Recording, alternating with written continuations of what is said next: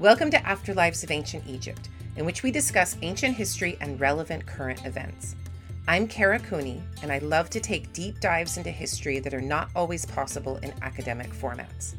So let's get started. We're here. It's Wednesday, but it feels like Friday. And it? um, it just feels like uh, a very long. Oh, it's been a long week. I've had week. fires to put out at the university this week. It's been a lot of meetings, a lot of phone calls, a lot of to doing, but it's all The beginning good. of the beginning of the term is always a little it crazy, is. frenetic. It is. It is a little crazy, a little frenetic, and there's there's a lot going on, and that's a good thing. So you know, it's all. And I'm trying to do other things. I'm supposed to work on another book proposal. Besides the fact that I that I'm three letters late. Um, rec letters. This is rec letter season, fellow professors and and instructors. You know exactly what I mean.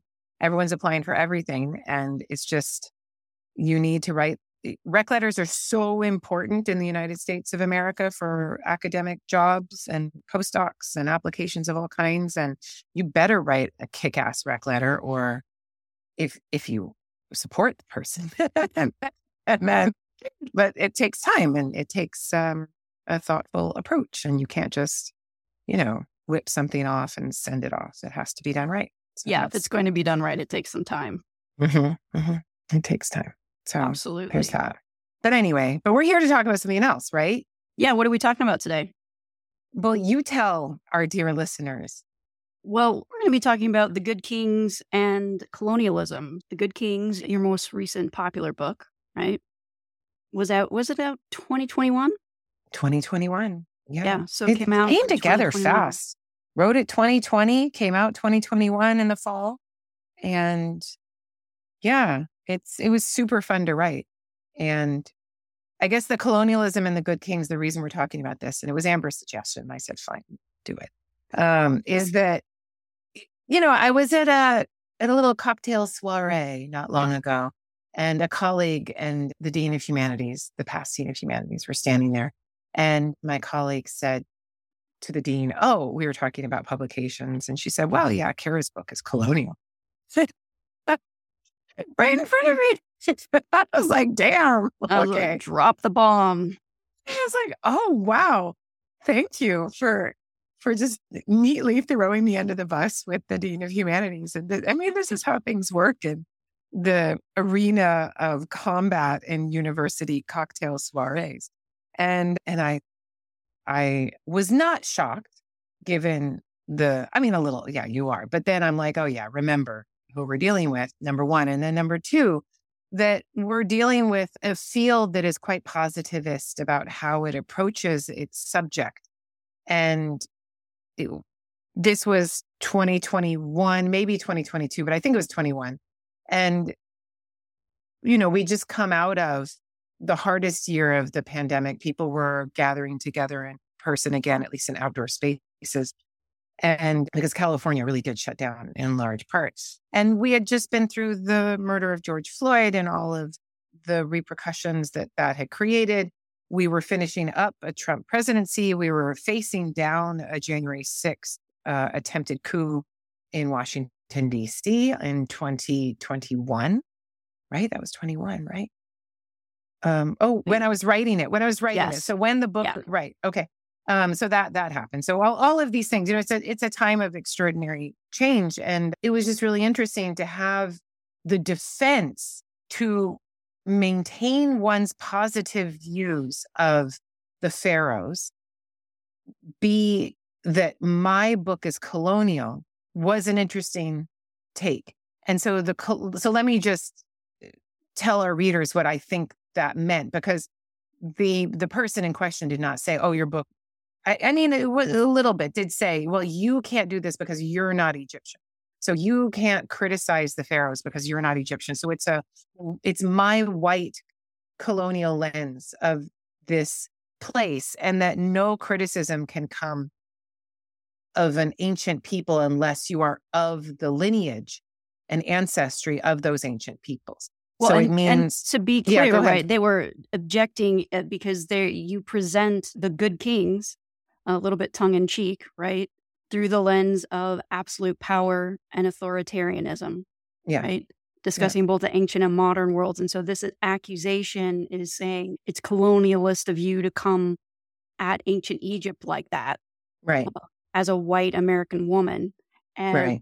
and look at it through that lens. Right. Right. Right. Right. Right.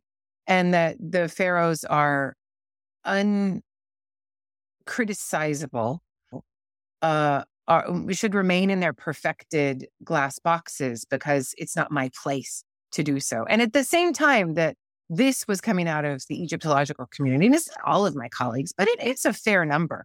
And there, as you and I were discussing beforehand, Amber, there is no formal review of my book that says these things. These are the kinds of things that you say in an offhand remark at a cocktail soiree, right? It's not something that anybody's tried to put into print yet. And I'd be interested to see it. If it were, it would be an interesting thing to take on. But at the same time that Egyptologists are making these snide and informal remarks, in the classics world, my colleagues, I would see in the interwebs, in the social media spaces, people would say, wait, is is somebody surprised and shocked that an Egyptologist is pointing out that the pharaohs were authoritarian? Really? Knock me over with a feather, ironically meant, but are people really surprised by this? And then I remember one of the social media comments, people were, well, Egyptologists are. And then you, because when you leave your bubble and you look at yourself from afar, it's like seeing the back of your body and head, which you never do see. then when you see it, you're like, oh my God, do I look like that?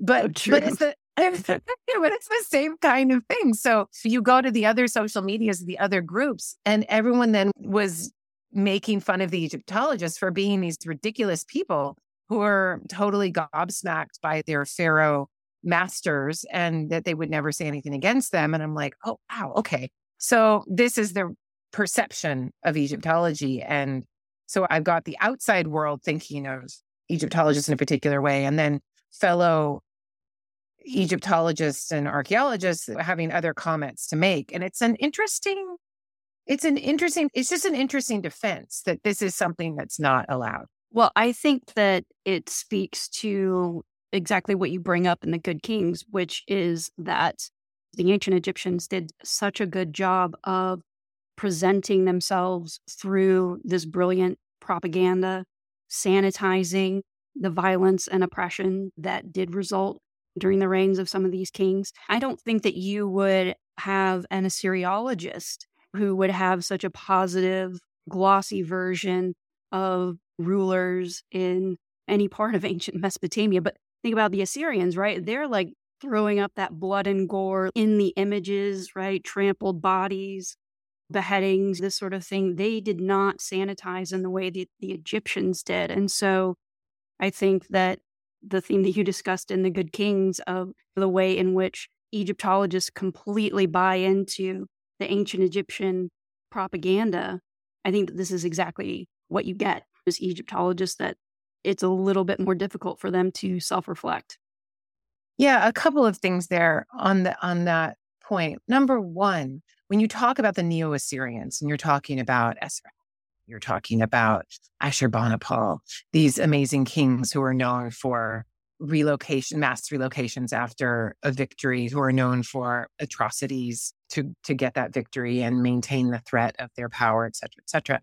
There is no nation state that can say, we are Neo Assyrian.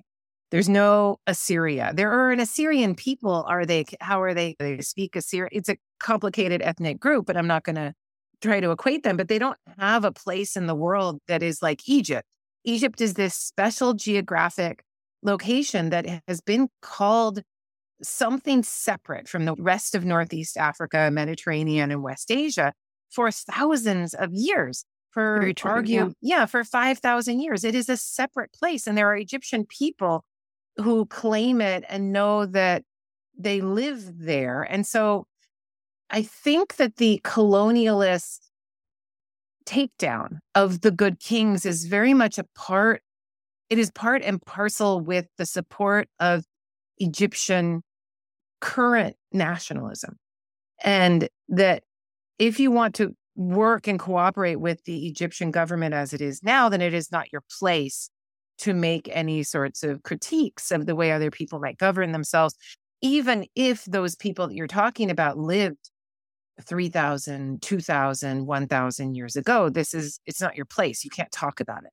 And uh, first that's extraordinary that we're not that makes all of political science colonial that depending on what place in the world it is you're studying that if you don't have that ancestry in your blood that you are somehow part of a colonial mindset. I'm not saying colonialism doesn't exist. I'm not saying i'm not a privileged white woman with education that other people don't have access to. I, I am all of those things.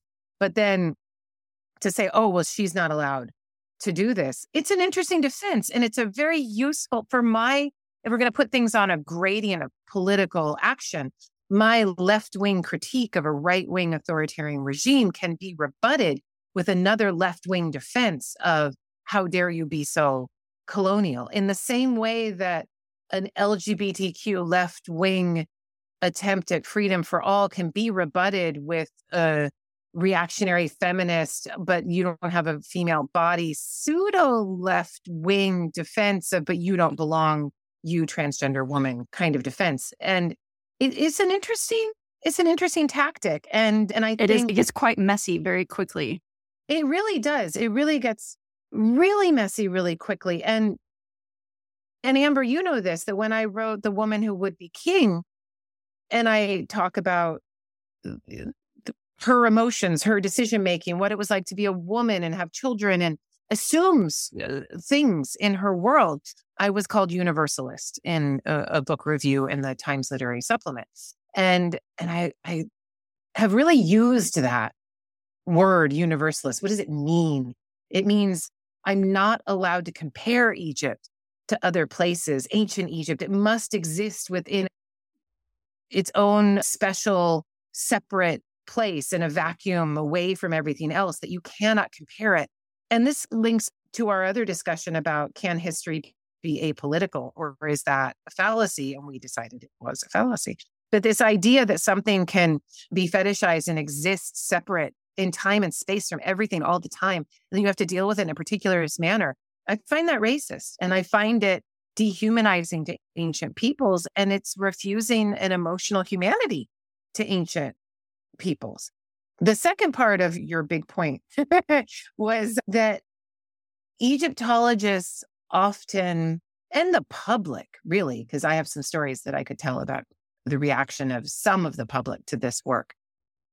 They like to, or they just do without thinking, they connect religion Egyptian religion, however you understand that, this beautiful, beloved by me, polytheistic system, they connect that with the pharaohs inextricably.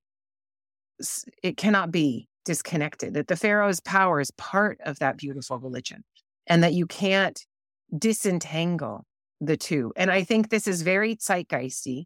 This is very much a part of our own world today because we have a hard time in the United States in particular, but really globally, as we see all kinds of nationalisms and authoritarian regimes rise up, they always have an ideology and very often they have a religious foundation. And it's interesting to then see you can't criticize Egyptian religion. How dare you? And if my retort is, I'm criticizing the use of that religion, the political use of that religion, then I might get, what place do you have to do that? And there I, again, you lose the thread pretty quickly. So, yeah, it's it's an interesting environment that we have these days in which the questions that you ask are one thing, but then also the identity of the questioner really plays into the debate that mm-hmm. comes after a question is posed. But something I was thinking about as you were talking is you make a great point about modern Egyptians making a claim of ancient Egypt very clearly stated through the current regime. Just think of the parade, the pharaohs or being moved from the Egyptian Museum to the new Grand Egyptian Museum. So it's no to the National Museum of Egyptian National, Civilization to okay. the Nemmek. Yeah, yeah, yeah. No, it's Nemmek. okay. It's a Nemmek versus Gem, right? Yeah. So you've got it's a confusing landscape. Yeah, okay. yeah. So they were being moved, but yeah. it was the point is there was a huge parade. Mm-hmm a very clear point of national pride and connection was being made. And and there is definitely an atmosphere right now of if you're not an Egyptian, then what are you doing even talking about this? Uh, Mm-hmm. particularly in a way that isn't very flattering.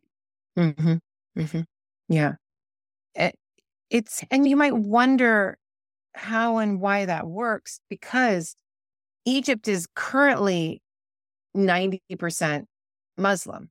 It used to be 80% Muslim, and you had many more Christians in Egypt than you have now. But the nationalism goes hand in hand with a religious idealism, and that religion is Islam. And if you read the Quran, in the same way that you read in the Exodus, you will find that the Egyptian leader called Pharaoh, Per-Aa, the, the great house, is not depicted in a kind light, is not depicted in a positive light. He is depicted as Pharaoh, the part of every human that is not humble, the part of every human that refuses to see the other side, the part of every human that decides to just grasp and take rather than listening and trying to have some sort of connection to the gods, the part of every human that thinks they can act like a god. And that part is exactly what Egypt has until quite recently disconnected its nationalism from. And to see those two things put back together, these books aren't written by mistake. We're all part of our zeitgeist. We're all working with what we have, which is why I refer again to our podcast where we talk about history not being apolitical, that there's no way to do it. That we're all writing within the political soup that we exist in.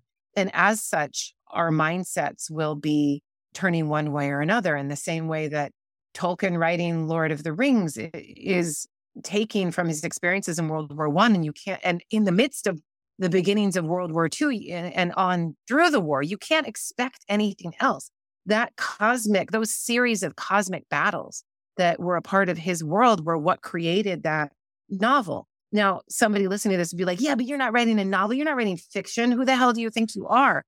But history is always a construct. History will always be made of pieces of evidence that are pulled from texts, from buildings, from different artifacts and different things, and you put them together in multiple combinations and recombinations. And how you recombine them is going to be a part of the world that you're a part of.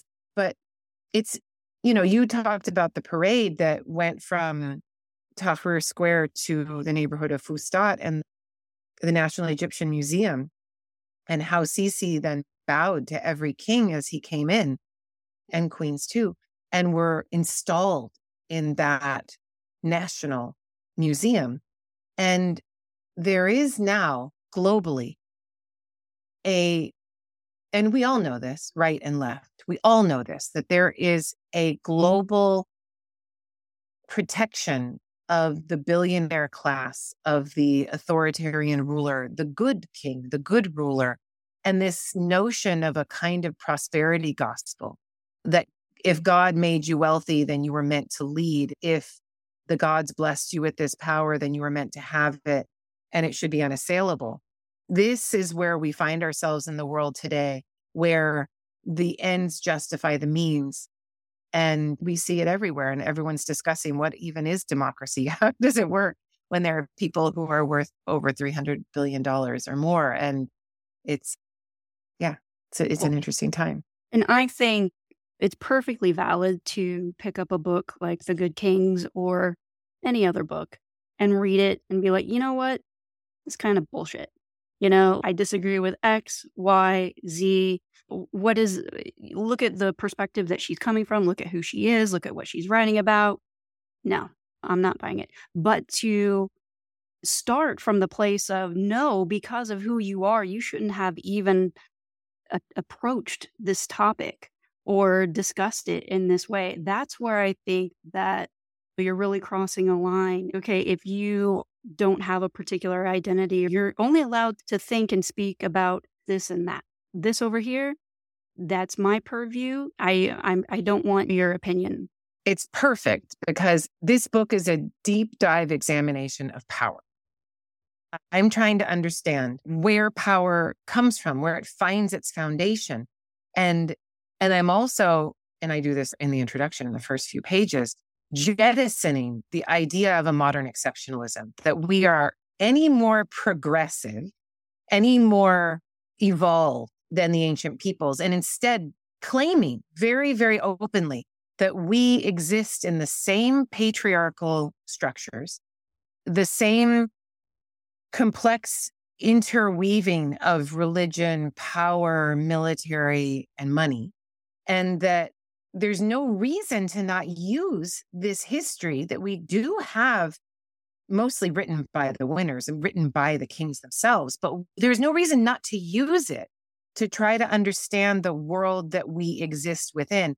And indeed, the stakes are even more than that because one could argue, and I do argue in the book, but other people are making this argument all the time that we exist in late capitalism, whatever we, oh, late capitalist structures. You hear the words late capitalism thrown around all the time. I would say that we exist in late patriarchy. And how late? I don't know. the future. But I can tell you that I can look at Ramses II and see today. I can see the same patterns. Is it because I'm imagining it? Well, we could argue about that. We could get into the details and you could be like, well, I don't think this is exactly right or that's exactly right. And I'd be like, okay. But the, for you to say that Ramses II is of a wholly different system, a wholly different way of life, I think is a fallacy. I think it's wrong. I think that means then that uh, foundational religious books and like the Bible have nothing to teach us today because they're wholly divorced from the, the world that we exist in today. And I would push back very strongly against that. When you accuse someone of being colonialism, you're like, you don't belong here. You can't be a part of this discussion. And I'm not saying that colonialism shouldn't be a moniker for some people and some systems. But post colonialism understands that there is no way of pulling the colonialist out of the colonial uh, structure they've created that you have to integrate the two. And even if you are able to just pull out the colonial overlord, what is left behind is something that has already been colonialized. And there is no way of cleanly pulling it out. It's an expectation of some sort of ethnic purity or national purity or historical purity. And there, there is no such thing. History is fucking messy. And this history I wanted to make it messy. I didn't want to write another book on the great kings and the history and this happened in this year and that happened in this year and it was this amazing thing. It has already been done and it's been done well. And I use those books and read them. I wanted to write something that made people go, "Oh my god, we're like them. They're like us. This is the same system. Look at us fighting the same battles. Look at us believing the same religions look at us doing these same things. And if I hit that a little too close and there's people in power saying, no, you must stay away, then I think I'm getting close to where I want to be, actually. And I think it's good to emphasize something that you said there, which is, you know, neither of us are saying that colonialist histories or writing or perspectives don't exist. What I think is always fun about you and when you get or receive criticism. I love it that you defensive. think it's fun. You think I think it's fun. fun. Yes, I think it's fun. I just I'm like pop the popcorn. Let's see what happens. Um, oh I think it's interesting because and fun because a lot of scholars it's very predictable. They get very defensive. They buckle down into their position. They're completely in their trench, eyes above, looking at the next attack that's going to come, ready and tensed for it. But a lot of times when you get criticism, you're kind of like, oh, okay, so the good kings, you're calling it colonial. That's interesting. Okay, let's look at why you're saying that it's colonial. Let's look at how this came to be. And so it, it generates discussion, I think, if someone's open to it. So you think, okay, well, yeah, here's how everything is playing together to create this environment in which you write this book and from a complete opposite perspective, right? Of of being a, a colonialist and yet being immediately labeled that very thing. And so I think it's it's interesting that if you are open to it, criticism can actually further the conversation. And if you're not immediately defensive about it and you're like, okay, let's engage. Absolutely. And it's the same thing that happened to me with that, what, the other podcast that we did about body power and how I wrote an, an article talking about how power and its four systems ideological, economic, military, and political, using Michael Mann's four systems of power, had a missing component. And that component was that of the body. And the criticism was vehement and fierce, was sent out for peer review. This is what academics do. We send things out for peer review. So send out for a volume of peer review comes back, essentially telling me that I'm anti-feminist. Right. They're um, they're accusing you of right. having a gender or a sex essentialism and that you're not acknowledging the yeah. variation on the binary. Right. And so the reaction was, how dare you accept that there's a binary when I'm very clear in the article that I'm not accepting it. I'm saying this is an imposed binary. But the fact that I'm writing about it at all, that there's a body that needs to be transcended. If you're a woman in an ancient patriarchal or modern patriarchal community, just go to one of the red states that has disallowed abortion, and I'll tell you how the woman's body can be used and abused. But so I'm making an argument that's saying, wait, we need to think about this other component. Let's think about the body and how it can actually commodify us. And it's hard to transcend. And that if we don't talk about it, then all of these women are going to be imprisoned by the bodies that that the patriarchy can so easily make something out of. And then I'm called anti-feminist, essentially, with the critiques that I'm getting and that I shouldn't force the world into a binary. And then it's it's just an interesting way of trying to take something down when the book, as I wrote it, The Good Kings, is meant to be anti-colonial, however you define that. It's meant to dissect systems of power so that you can see colonialism better. And that's why I have the last chapter in there about Taharqa, so that one can discuss the idea of colonialism and how a 25th dynasty imperial power, or it's larger than the 25th dynasty, isn't it? The Kushite imperial power is inextricably linked with having been colonized, brutally colonized by ancient Egyptians for thousands of years. And then it is something different. Its ruling group, its status groups are something different because of that colonialization. And that's as much a part of this discussion as, as anything else. That's an excellent point and also leads me to something else that I think of when someone makes a, a criticism, which is ask yourself, do they seem like they've actually read the material? Or did they just read the dust cover and the subtitle and look at the author picture and hear some buzz here or there from other people who, oh, did you see this book? I always wonder have they read it? Have they paid attention um, when reading it because the same thing goes for your bodies in power article is that a lot of things were in there but if you read one thing and that immediately sets you off and you're you're not really following and, and taking the time to pay attention to any kind of nuance very easy to skate directly to a conclusion but again in the same way those criticisms i think all to the good because you incorporate that into the, yeah. the way you think about it and the way you present it. It's like, okay, something needs to be clarified here. And you go from there. Yeah. The more butthurt people get, the more interesting the whole thing is. And also the more intriguing it is to me that the Egyptians themselves excelled at connecting their power with a religious system that was so much bigger than themselves, such that criticizing the pharaohs is like criticizing Osiris or criticizing Isis, which is not my point. It's not my point at all.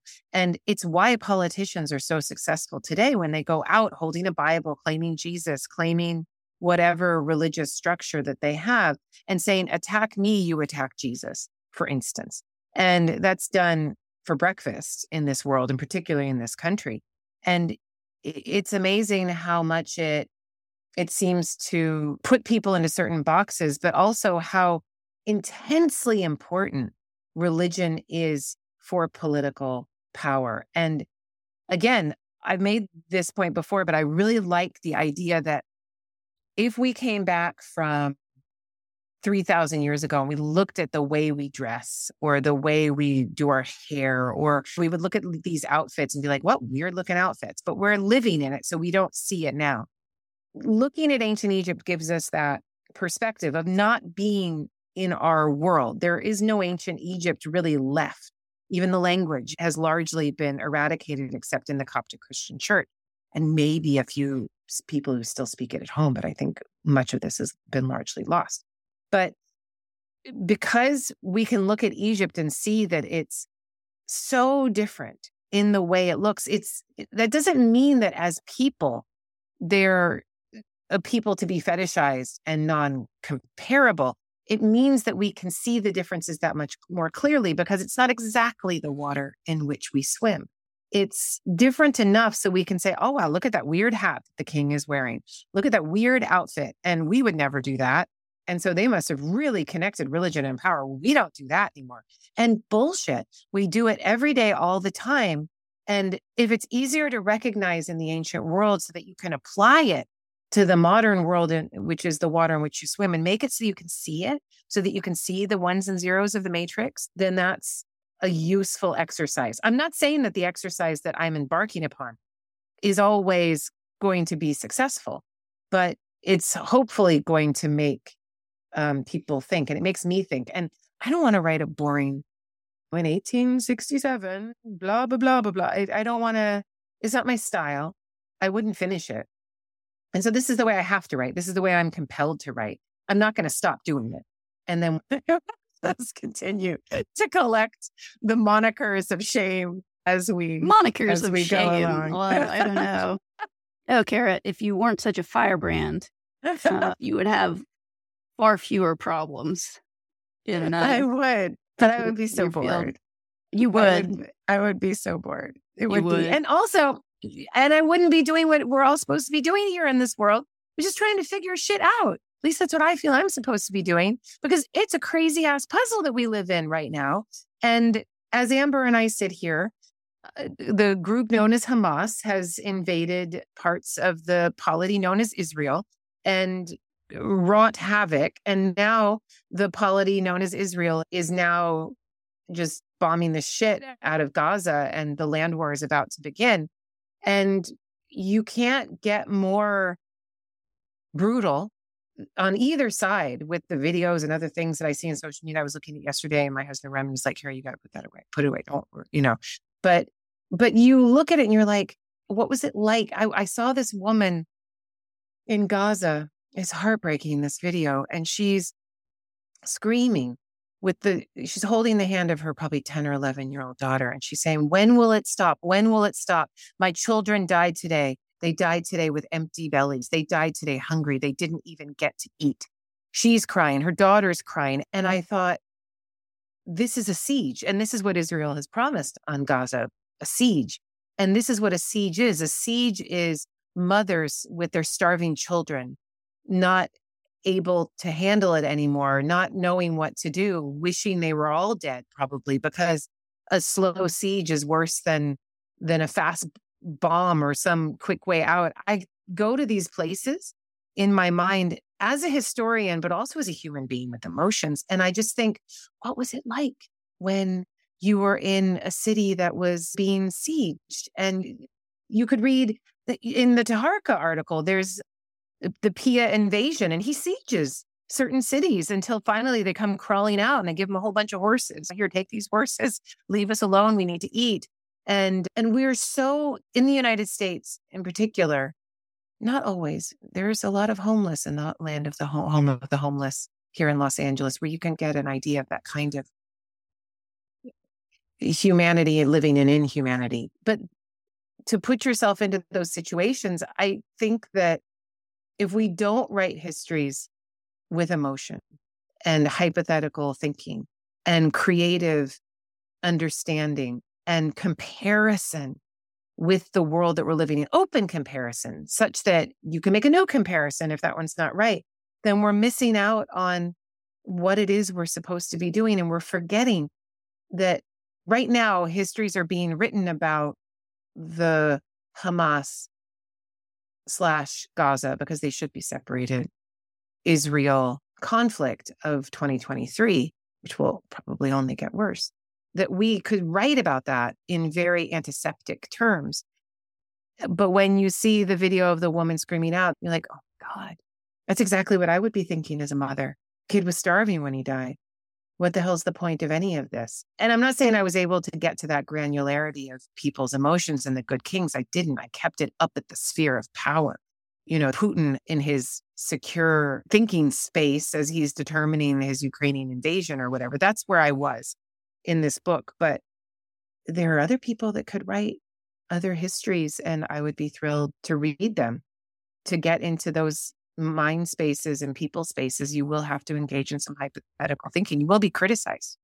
I think that's what's useful about studying ancient history as opposed to even more modern periods of history because as you say it's easier to distance yourself from it a little bit like yes you try to get at okay what was it like but it's still distant enough that you can look at it in terms of you know like you were discussing in the bodies and power podcast of Michael Mann's rubric economic power, military power, ideological power, so on. But it's interesting because my older son is about 13 and he's very much into history and particularly military history.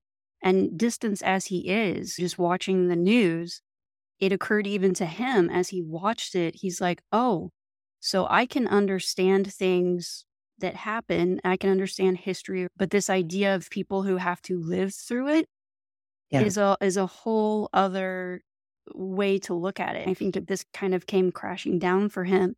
And he was just looking at me like, do you get it? Do you get that this is this is a huge thing? And yes, you know, and I think that is like you said, ancient history can be helpful in that way and that you can be a little bit more distance and pull out the patterns of power that when you're confronted with more immediate modern events and human suffering that you're looking at that person in front of you and not thinking of the big picture or how was it that people seeking power resulted in suffering on such a massive scale?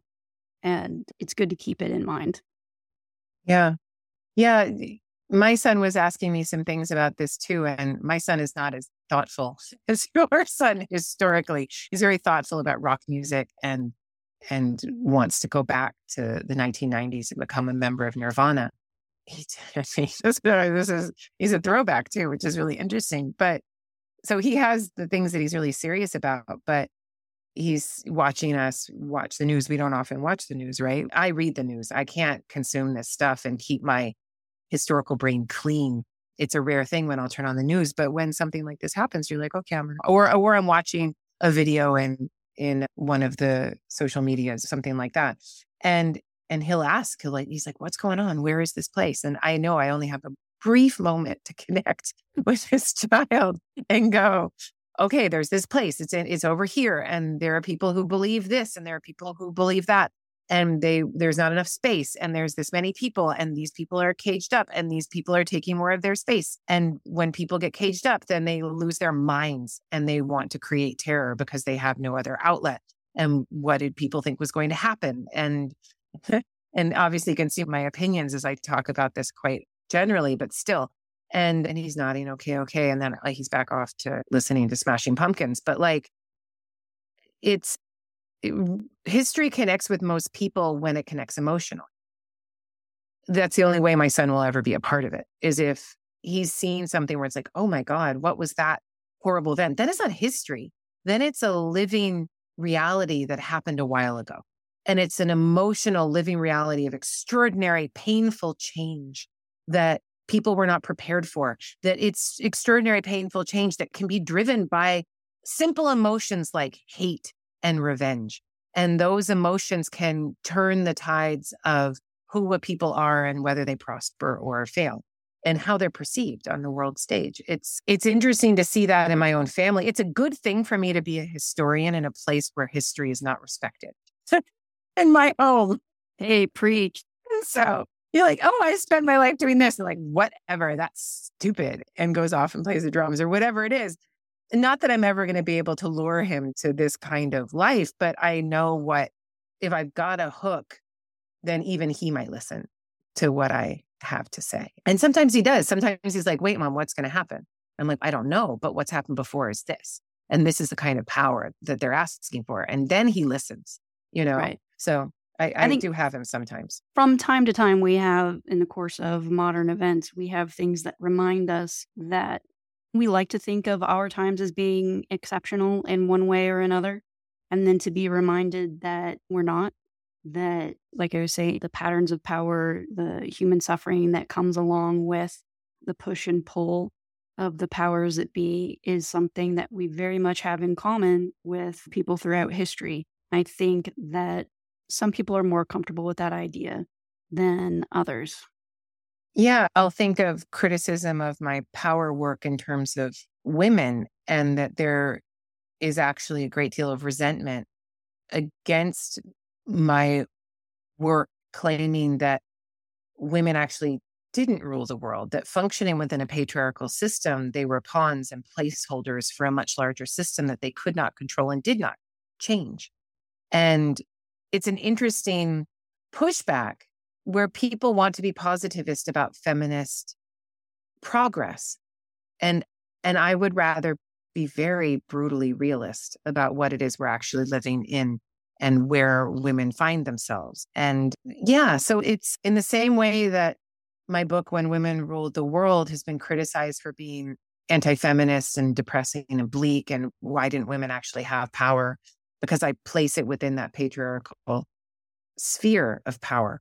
The Good Kings is how dare you take down the Egyptians? It's all we've got. Or they're, they were amazing. And what the hell are you doing? And I'm like, well, yeah, but I'm but, focusing on particular kings. So but, yeah, but it's that emotional. It's that emotional, right? But here's the thing as well. Are you really taking them down or are you just bringing them to our level? If if you know what I mean, you know, yeah. to yeah. to look back at the past, to look at the ancient kings of Egypt and to hold them on a pedestal to a certain degree. But then when the good kings, you very much bring them down to our level. I think that like you said, you didn't set out to to create a takedown. You set out to make sense and to find common threads. And some things are just fucking weird. Like, why is Sisi ruining his regime by putting all of this money and attention and coercion into building a new capital? Why? What is that going to really get him? Because you can just see that the pain is coming. And why? And how does this work? And so I try to go into the mind of the ruler who wants to be great or that perceives himself as great or whatever. And you're like, okay, so I can see the short term solution, but then what's your long term end game? And then I'll think, well, Akhenaten tried to do this. And very much in the same way, I think, pulled a tremendous amount of cash from pre existing spaces and sources and redirected them, but used his elites to do so, subverting certain elites and empowering other elites but coercing all of them in many ways and saying, fine, here's the money. You're not going to get any more. Do what I need, or you will hear from me and say what you can. Good luck. And so then you get bioarchaeologists like Gretchen Dabbs at, at Amarna who are finding graveyards full of children with chronic and acute stress fractures, malnutrition, all kinds of conditions that you can see in the skeletal remains that remind one of a work camp or gulag type condition. And that's what happens when I'm not saying this is what Sisi's capital is built on, but Sisi's capital is built on demands that certain elites build certain things with certain amounts of money and go into a debt countrywide to create something for what? That's not needed. It's not necessary. What's needed is to revamp and renew the spaces that already exist. The cities of alexandria of cairo of asyut luxor so on and so forth. There's so much that's needed in the infrastructure but instead you build around you build a new space. But just seeing that in the modern world and going what the absolute hell why would someone decide to do that and you're like well this has happened before so let me look there let me look there and if i can kind of understand that and see what happened with that. Then maybe I can get into the mindset of the people who are agreeing to do this now. And then the other thing, like, why does no one say no? You're like, oh my God, everyone's in debt. No one can afford coffee, sugar, let alone bread and beef and all of these things. Or I should have done that the other way around, but whatever. But no one can afford food. And elites are arguably getting richer in many places in the world, right? And the poor are getting poorer. But no one's like, you know what, guys, this isn't going to work out long term for us. There's going to be some shenanigans. Like people are going to get really pissed off. Wait a minute, people are getting pissed off. Maybe we should start to change. Maybe we should do something different. And no one does. And no one did in Akhenaten's time either. Everyone's like, we're going to keep building the city. And I mean, or maybe they did. Maybe that's why he died. Maybe they killed him. I have no idea. But it's amazing how people go along with the folly and don't say anything, don't do anything. I don't get yeah, it. One thing about humans is that we're not known for choosing to think about the long term and to give up benefits or Mm-hmm. comforts that we might have here in the short term. I think that's readily apparent given the political situation in America right now. The whole this is a problem for later on down the road is definitely it's easier. And if you learn anything from studying authoritarians in the past is that they're not necessarily thinking of a long-term solution. Or rather, if they are, they're going about it in, in a very messed up way because they almost every time ensure that it's not going to last and that the, Mhm. the fall is inevitable and will come sooner rather mean, than later.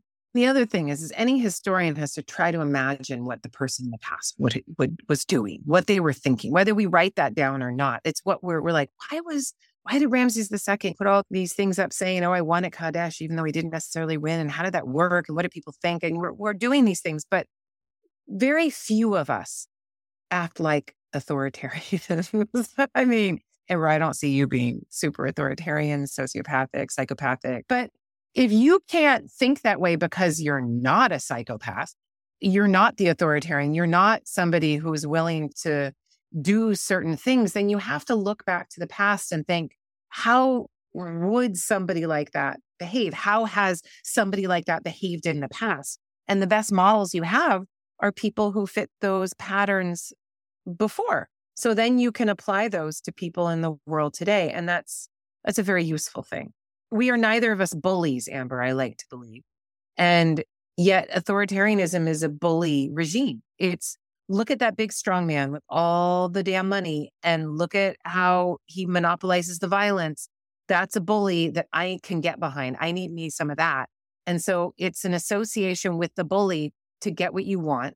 And if you're not a bully, then you need to do the deep dive dissection of how the bully thinks so that you can, and how the bully uses religion that you may think is awesome. The bully could be brilliant at taking a beautiful religion full of extraordinary transformation and deep magic and turn it into something that is diluted and sickened and weakened, but it serves his regime long term, short term, it serves it. And then how do you extricate the two? That's it's a very difficult thing. And then when you're writing about it, how do you then like, and this is a place where I think we can all improve, but like, how do you then write so that the religion is separate from the bully who's twisting the religion or at least the trappings of the religion around his finger? And that's, these are not, these are not easy things to pull apart, nor are they today. It's just not, it's not. No, not at all. Let me ask you as much work as there still needs to be done we are in a time where people are starting to pick things apart, look under the hood, so to speak, and to question the way things have been done in the past, particularly in a field like Egyptology that has almost purely colonial roots, right? With yeah. colonial Britain, France, Germany, white Europe was they were right there at the beginning of the field of Egyptology. And that is starting to be questioned and, like you said, looked at in a very different way. We were mentioning before we started the podcast, Claus Jurman's article on what was it called? The Pharaoh's New Clothes. Yeah, um, I've got it right here. Yeah, Pharaoh's New Clothes on post colonial Egyptology, hypocrisy, and the elephant in the room. Right. Scholars like him are starting to say the quiet part out loud, and yeah. other conversations are beginning to happen within the field. From your perspective, I mean, have you seen changes? Do you see progress being made? Oh, it's such a hard question. I mean, this article was such a tour de force. And just let me mm-hmm. read just a, a teeny bit of the first paragraph. It says, This essay makes one, this is Claus Jurman. This essay makes one overarching proposition. While Egyptology is gradually trying to come to terms with its problematic past, it is in an almost reckless manner turning a blind eye to its problematic present, thereby risking forfeiting its future.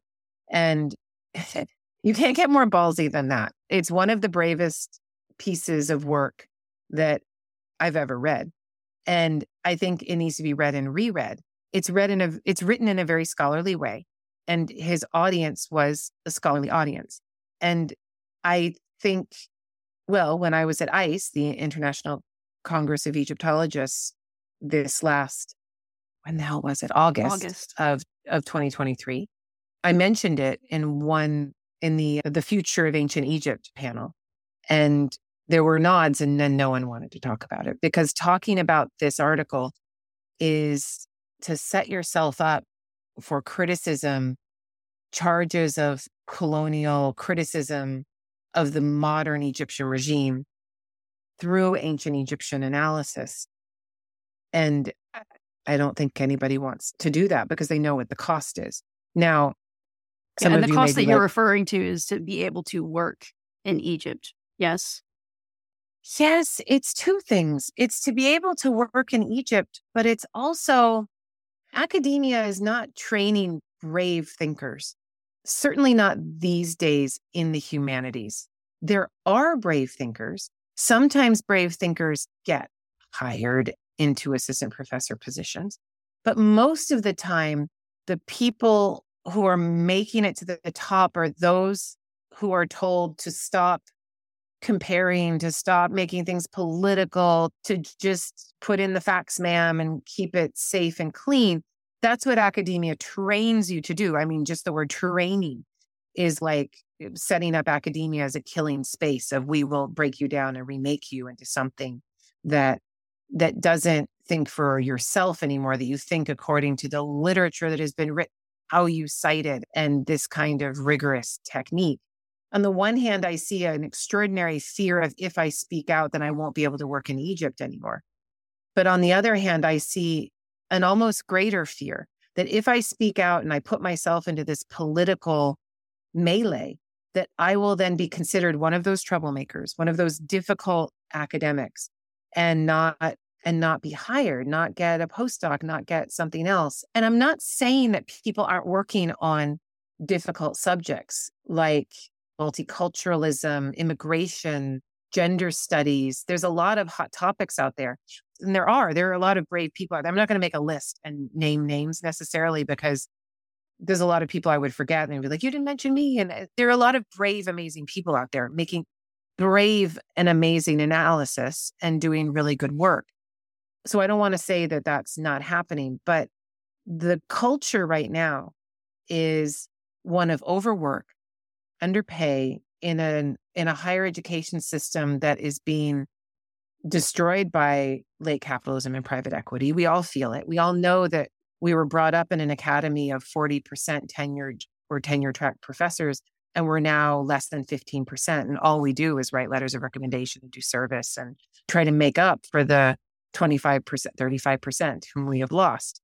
And if you go back to 1965, not that long ago, historically, we were at 90% tenured or tenure track faculty. And it's just in the same way that we used to have unions everywhere. Now everyone's brought in on contract. I mean, it's a brutal world owned by short term, sell it short. How can I rape this and make some money kind of way of living? And higher education is part of that as well. So people are thinking very conservatively and about safety. And even those brave people who enter into this field at all, I mean, Amber, it's it's fucking stupid, right? You're like, I'm going to do Egyptology. And what did people tell you when you left Neoga, Illinois? Fucking stupid.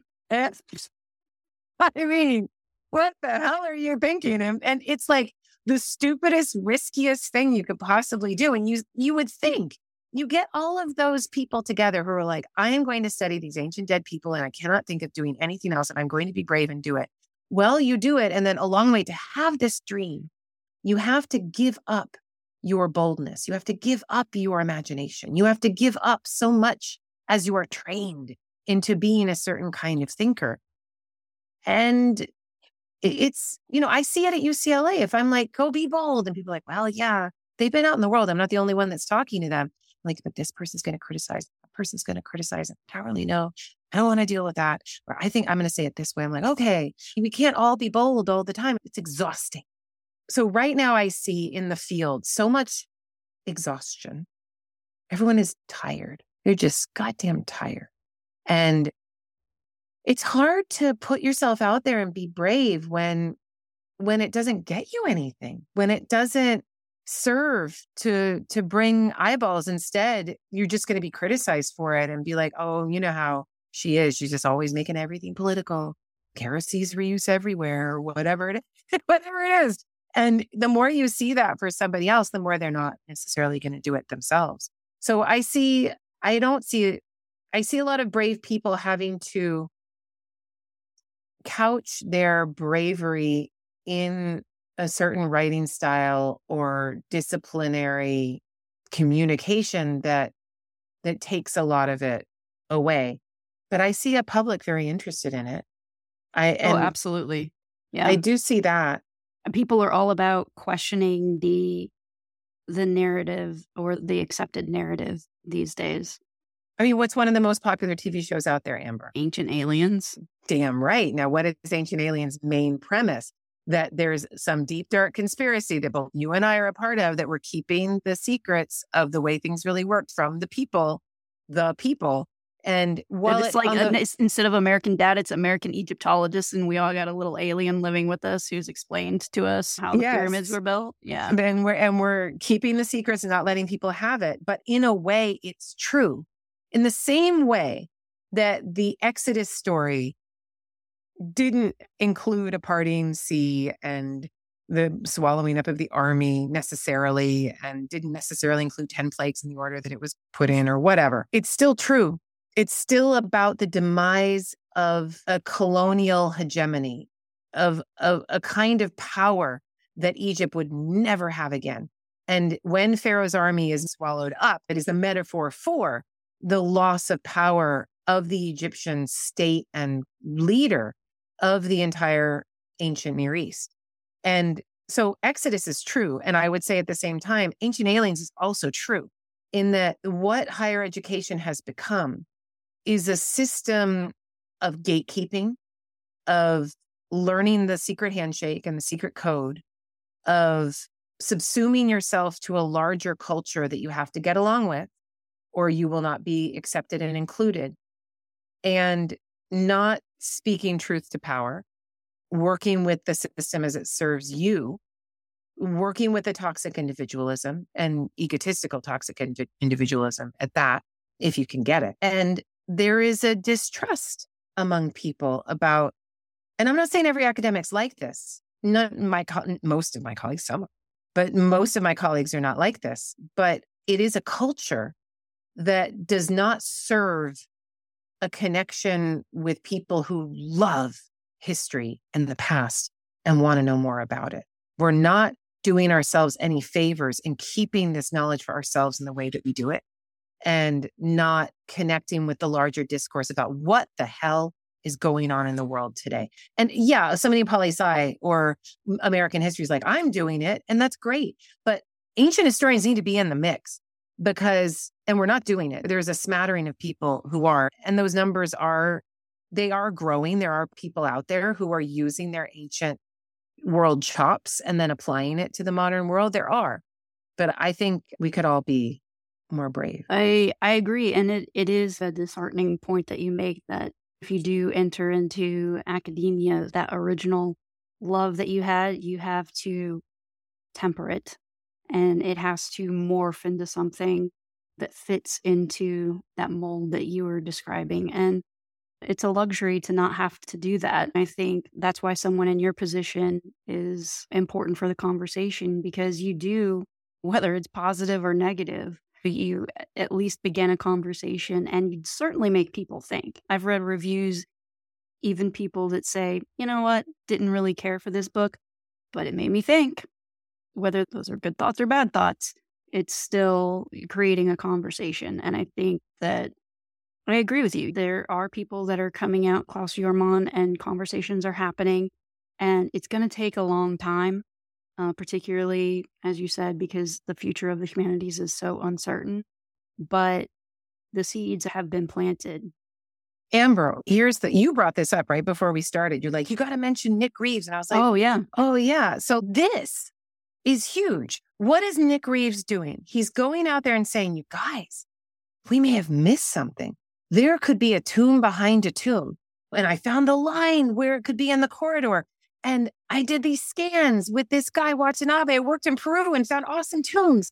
And look, there's a void here and a void there. And there's signatures for wood and metal. And it's so cool. And oh my God, I see the repainting of a face and I see the, the messing with this hieroglyphic name. Oh my God, I think they repainted it. And he comes up with a very complicated, thoughtful theory for what could be that we did, did not expect to see in Tutankhamun's tomb, 18th dynasty tomb, and the tomb that was there before. And what happens? But the public is insanely interested. And almost every single Egyptologist won't mention it without rolling their eyes and making fun of it and saying, this is absolutely ridiculous. Unless they're in a documentary where they might be paid to do it. And then they're like, oh no, it's completely possible, but I don't know. And it's it's like they don't want to engage in actual hypothetical thought making. They don't want to see beyond their training or can't see beyond their training, that anything beyond is laughable. And for this is not laughable stuff. This is like, oh yeah, I see the line there too. And it lines up with the corridor. Holy shit. And oh my God, I see that that hieroglyph redone as well. And look at that. And it's all you have to do is then produce, get somebody to produce, get somebody to produce some scans that say, oh no, it's just solid rock. And it was like, wah, wah. Okay. And it's interesting how how believed that was by the public and how much it shut down the, well, the I think uh, discourse. A major thing that played into that, aside from the huge political pushback, is that the discovery of King Tut's tomb, Tutankhamun's mask, these are iconic, an, an iconic moment in archaeological history, an iconic ancient artifact, and people have a conception of the story that's behind it. We know where it comes from. This is the narrative. And I think a big problem that people have is is like if you did present the world with evidence that there was extraterrestrial life, you have just cracked open everybody's conception of who they are, where they fit into the universe. And I think on a Egyptological minor scale, that's what this would be for some people is you just you've busted and left in fragments that story that everybody grew up with at this point. It's um, right? a, it's myth making. It's myth making, and it so is. anyone and, and yeah, ignores the yeah. fact that Howard Carter was suspicious yeah and definitely thought that there was something more to be found and made a little bit of effort himself to find it. But he also, partly probably because of political reasons, didn't want to push it. You can only imagine he probably felt that he had enough work with the discovery that had already been made. But I think that people have a difficult time whenever you mess with certain core or foundational ideas like that. Mm-hmm. I think for Egyptology, King Tut's tomb and King Tut himself, Common, is that guy. He's the blockbuster Egyptological icon. Yeah. The fact that there are scratches of an old name on the mask of Tutankhamun, and, and I'll say something like, oh, yeah, I think that that mask could easily have been reused, that there's there's traces of an old name. It's there. You can see it. You can see it in the photography. And Egyptologists, in my respect, are like, no, no, no, you can't say that because it's been mythologized to such an extent that it's divinized. And to say something against it is not scientific discourse and hypothesizing. It is anathema. It is heresy. It's saying that George Washington was a slave owner and that we should take down a statue. And then people's heads explode and they're like, that's the mythology or the divinization of the United States and they can't handle it. So it's just, it's interesting how we've divinized certain parts of certain kings. Ramses the Great had to have a chapter on him and the good kings, of course. Divinize Akhenaten is the first monotheist. The Khufu is the pyramid builder. I mean, I had to go after these guys and dissect, do a dissection and say, what are we missing? How does this power work? Why do you believe in it? Why is this so much of a thing? And then try to get to the end of it. But I still won't be on Ancient Aliens, but I think that the show is popular for a reason. I agree. I agree. And I'm I'm glad that there are people out there that will start some of these conversations and damn the consequences, so to speak, because there are consequences. There are. Um, and like I said, I think that conversations are happening, but my feeling is that it will be a very long time before the tide will shift. You have little currents here and there, but I think for the time being, there's a lot of uncertainty. Um, yeah. There's a scarcity based mindset. Everyone's in a scarcity mindset. I'm going to lose what I have, whether they're at their university and they have a postdoc and they're trying to get a position or they have a junior professor eh, position and they're trying to get something more senior. The more frightened people are, the less brave they are. And the more people in those senior positions want to maintain their power, the more gatekeeping they'll do. And that, unfortunately, is the way most of academia is set up in my opinion. And it's just, you know, it just is. And it's hard then to be somebody who's training PhD students and telling them, go out, be brave, be brave, be bold, knowing that the it's like being a parent and you're like, oh my God, you're beautiful and amazing. Now go out. And then the world beats you. I mean, it's no different from being a parent, but this is just what we do. Yeah. It's true. You have to set them free and let them make their own choices and navigate the world as best they can. And the same goes for books because they is they are my children too, and I send them out, and then they have the lives of their own. They have their own, just like you send a kid out, and it's not like I'm going to pick you up after school, baby. No, they go off and they do their own thing. The books go out and they get their own lives, and they have their own reputations, and they have their own ways of speaking. It's a weird thing now that I've written multiple books that go out to the public that I can see how that works, and that that some of them speak to certain people and some speak to other people and some are well, more the perception will change over time because I think it's true. initial reception of good kings ultimately will be very different from the way it's looked at a few years in the future.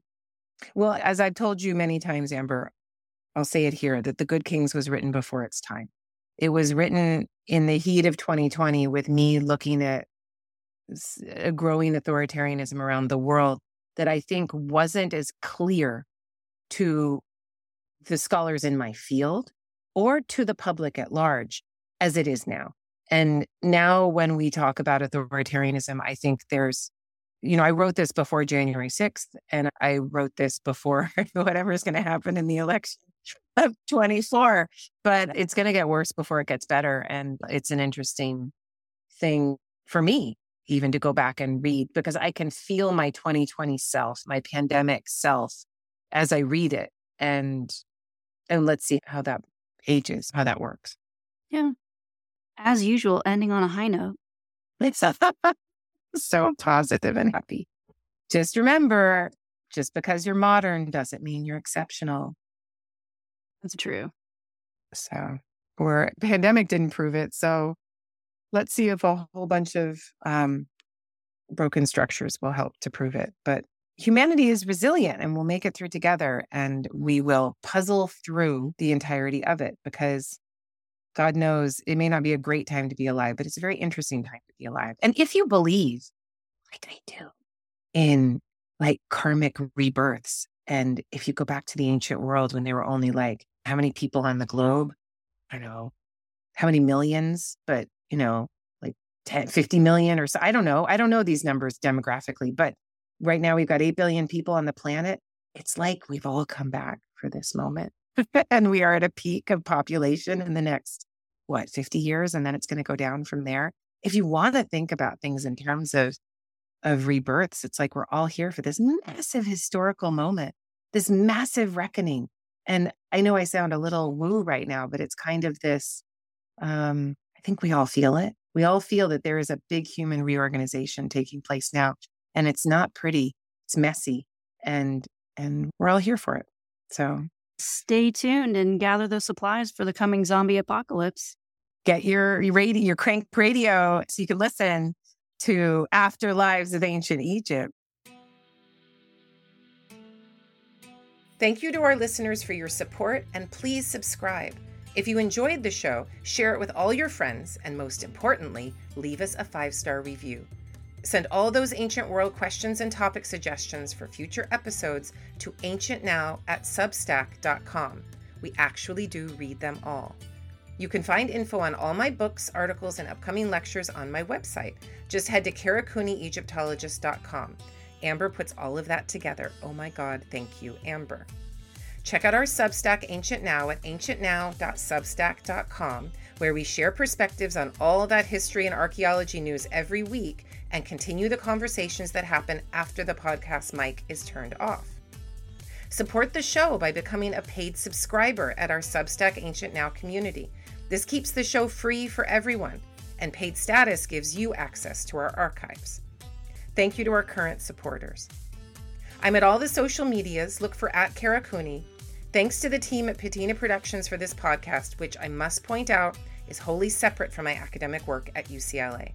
See you next time on Afterlives of Ancient Egypt.